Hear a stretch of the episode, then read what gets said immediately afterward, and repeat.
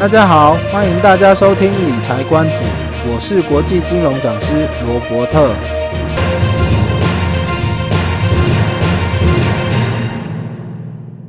我们今天要谈的题目是理财先理债，你所需要知道的债务守则。好，那理财先理债呢？这句话前一阵子我相信大家都很常听。那它的意思是告诉你说，当你出社会开始工作要赚钱的时候，你应该要先把你的债务全部还清。那这句话是对的吗？我们华人呢、从小的教育就是告诉我们说，哦，能不要欠债就不要欠债，债务好像是一种理财失败或者是一种债务混乱的象征。但其实不是这样子。所谓债务，就是我们借来的钱，借来的钱有很多种运用方式，有可能你是。呃，需要应急，比如说你医疗上需要一大笔的开销，你没有办法，你需要先借钱，或者是我们一般人最常、最常有的一笔贷款，而且最大的贷款就是房屋贷款。我想买一间房子，但是呢，我没有办法马上有一两千万，那我就先呃缴个头期款，剩的就是跟银行借。OK，房贷也是一种贷款。那有些人甚至有什么车贷、有学贷。哦，甚至信用卡的卡债，这些都是耳熟能详的贷款。其实借钱不一定是不好的，只是我们应该要把重点放在对债务的了解，这个债务的属性，还有呢，我们有没有计划一个还款的计划这样子，而不是就是一旦有债务之后，就好像是一种失败的象征。好，那有一个社会观察，大家可以去看一下，就是呢，一般来说，目前这个社会是。穷人越爱还钱，那富人越爱借钱，这其实是一个蛮有趣的现象。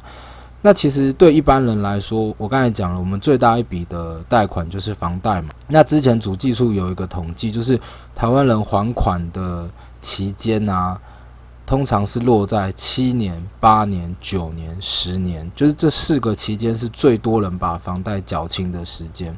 那以往。通常房贷都是签二十年的契约嘛，当然最近三十年的也是慢慢越来越多。不过呢，在多数是二十年的情况之下，大家只花了三分之一到二分之一的时间就把所有债务还完。因为我刚才讲了嘛，最多还款的集聚就是落在七年、八年、九年跟十年这四个期间。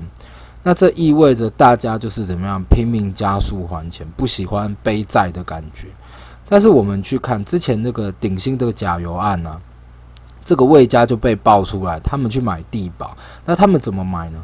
他们只用一趴，就是百分之一的自有资金，哦，就是他们自己的钱去买，剩的九十九趴都是跟银行借，哦，所以你会发现这个很有趣的现象，就是富人他其实以地保来说啊，鼎新那种魏家是一定可以用现金就把它买下，他根本不需要借钱。可是为什么他要来借钱呢？哦，那蛮有意思。那对于一般人来说啊，有时候拿到一笔奖金，可能是年终奖金也好啊，或是这个绩效奖金也好，那常常就是先把这个债务还掉，而不是先理财。哦，这是我观察到一个蛮有趣的社会现象。那可是这个却很反直觉啊，因为照理来说，一般人应该一直还钱，一直还钱，那他将来财富的累积应该是越来越快才对。那么有钱人借钱呢、那他应该是越借越多，他的债务越来越多，那应该会越来越穷才对啊。那为什么会反过来呢？好，为什么是这个现象？其实关键就是什么？关键就是利率。哦，关键就是利率。好，那你去跟人家借钱，或是跟银行借钱也好，通常人家都会收你一个利息嘛。好，那我今天来讲一个情境。哦，这是一个虚拟的情境。那我今天告诉你说，来，你可以跟我借钱，好，借一千万。然后呢，这个一千万我不我都不收你任何的利息。二十年之后啊，你再把这个一千万还给我，请问你是借还是不借？那我相信很多人会选择借钱哦，因为会想说，哎，这个不需要利息啊什么的哦，没有错。其实这个情况是这样的话，你借这笔钱是很划算的。为什么呢？你把这一千万借来之后，你就算什么事情都不做啊，你把它放在银行里面。二十年之后，假设银行每年给我的利息就是一趴，那二十年之后，我的所有的钱会变成一千两百二十万。那这一千两百二十万满期了之后啊，我是不是要把这个一千万还给你？所以我再把一千万还给你之后，我还剩下两百二十万。那么，那么二十年后我多了这两百二十万呢，可以说是什么？凭空多出来的哦。这个母金用来滚出利息的这个母金也是我跟你借的哦。那因为你不收我利息，银行又给我一趴的利息，所以呢，二十年之后呢，我手上就会多出了两百二十万。所以以刚才这个情境来说的话，最好的策略当然是你要来借这笔钱。那可是我当然知道，现实生活中啊，通常啊，借钱是一定要利息的。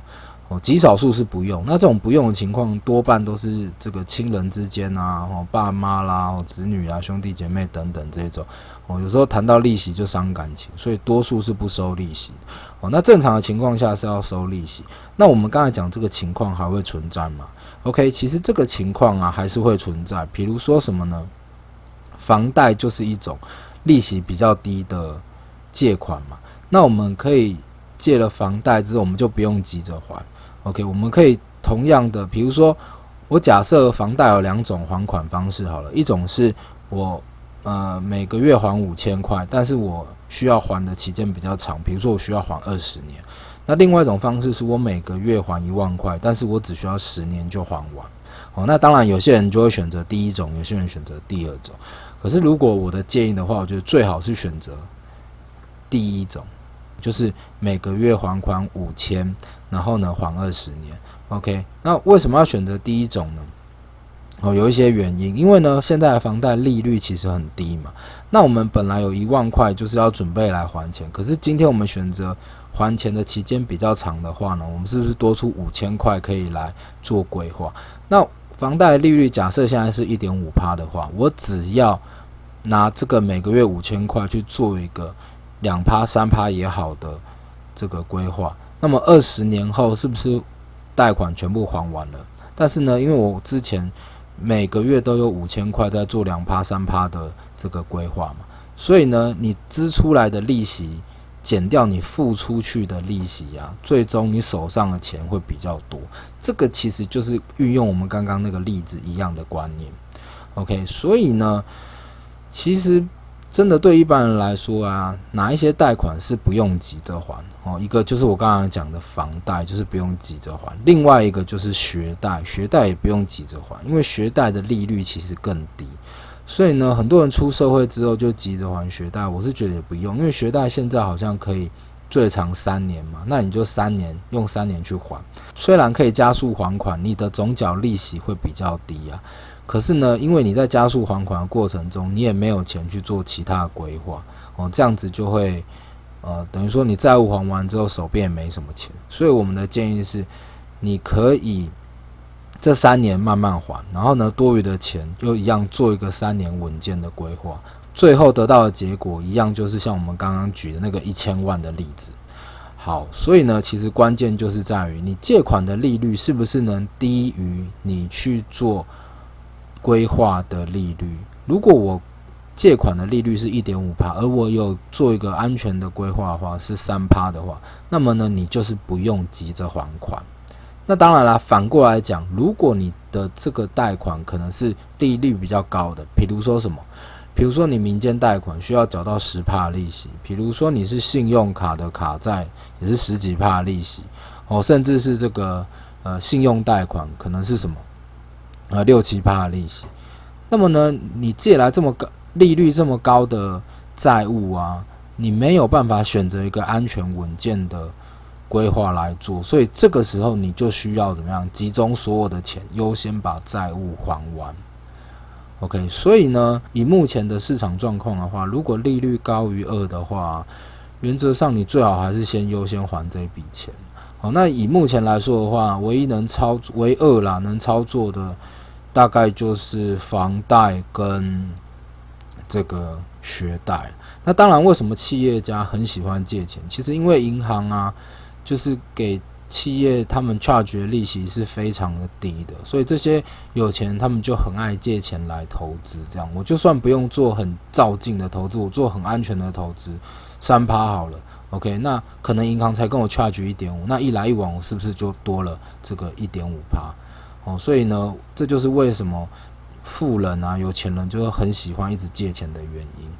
那当然啦，我刚才一直讲，这取决还是利率啦。所以其实一旦利率反过来讲，就是说你在这个市场上，你看到比较稳健的规划，可能只给你两三趴的利息，可是你的你的借款却要三四趴的话，那最好最聪明的情况是什么？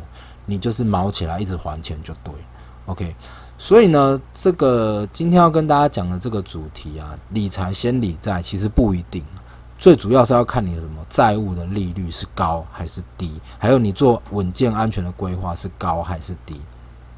那我自己的实务观察是，呃，这个观念大家慢慢都有了，可是很多人都是还是只有半套。什么叫半套？也就是说，大家知道利率低的钱可以慢慢还嘛，可是呢，很多人就是知道慢慢还之后，他并没有再去同时间做了一个规划，他反而是什么？把那些多出来的钱拿去消费。那如果像这样的情况的话，我就会建议你干脆怎么样，一样集中还钱，加速还钱。我们可以延后还款的一个先决条件就是，你一定要做一个同样期间的规划，而且这个规划是稳健的。如果你做了一个很积极的规划，有可能什么时间到了，结果你的这个规划是亏钱的哦。那这样就会得不偿失，你有可能赚到那个利差，但是你的本金就会亏掉。OK，好，最后总结一下，理财先理债，就是要什么？看利率，看谁的利率，看双方的利率，哪个双方呢？就是借款利率跟什么稳健规划的利率。OK，总之稳健规划利率一定要大于借款的利率。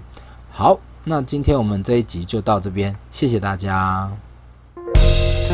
希望今天的节目你会喜欢。如果有任何问题和想说的话，都可以留言给我们。也希望你们在商岸或其他平台能够订阅、关注或追踪我们。记得开启小铃铛和分享哦。谢谢大家，拜拜。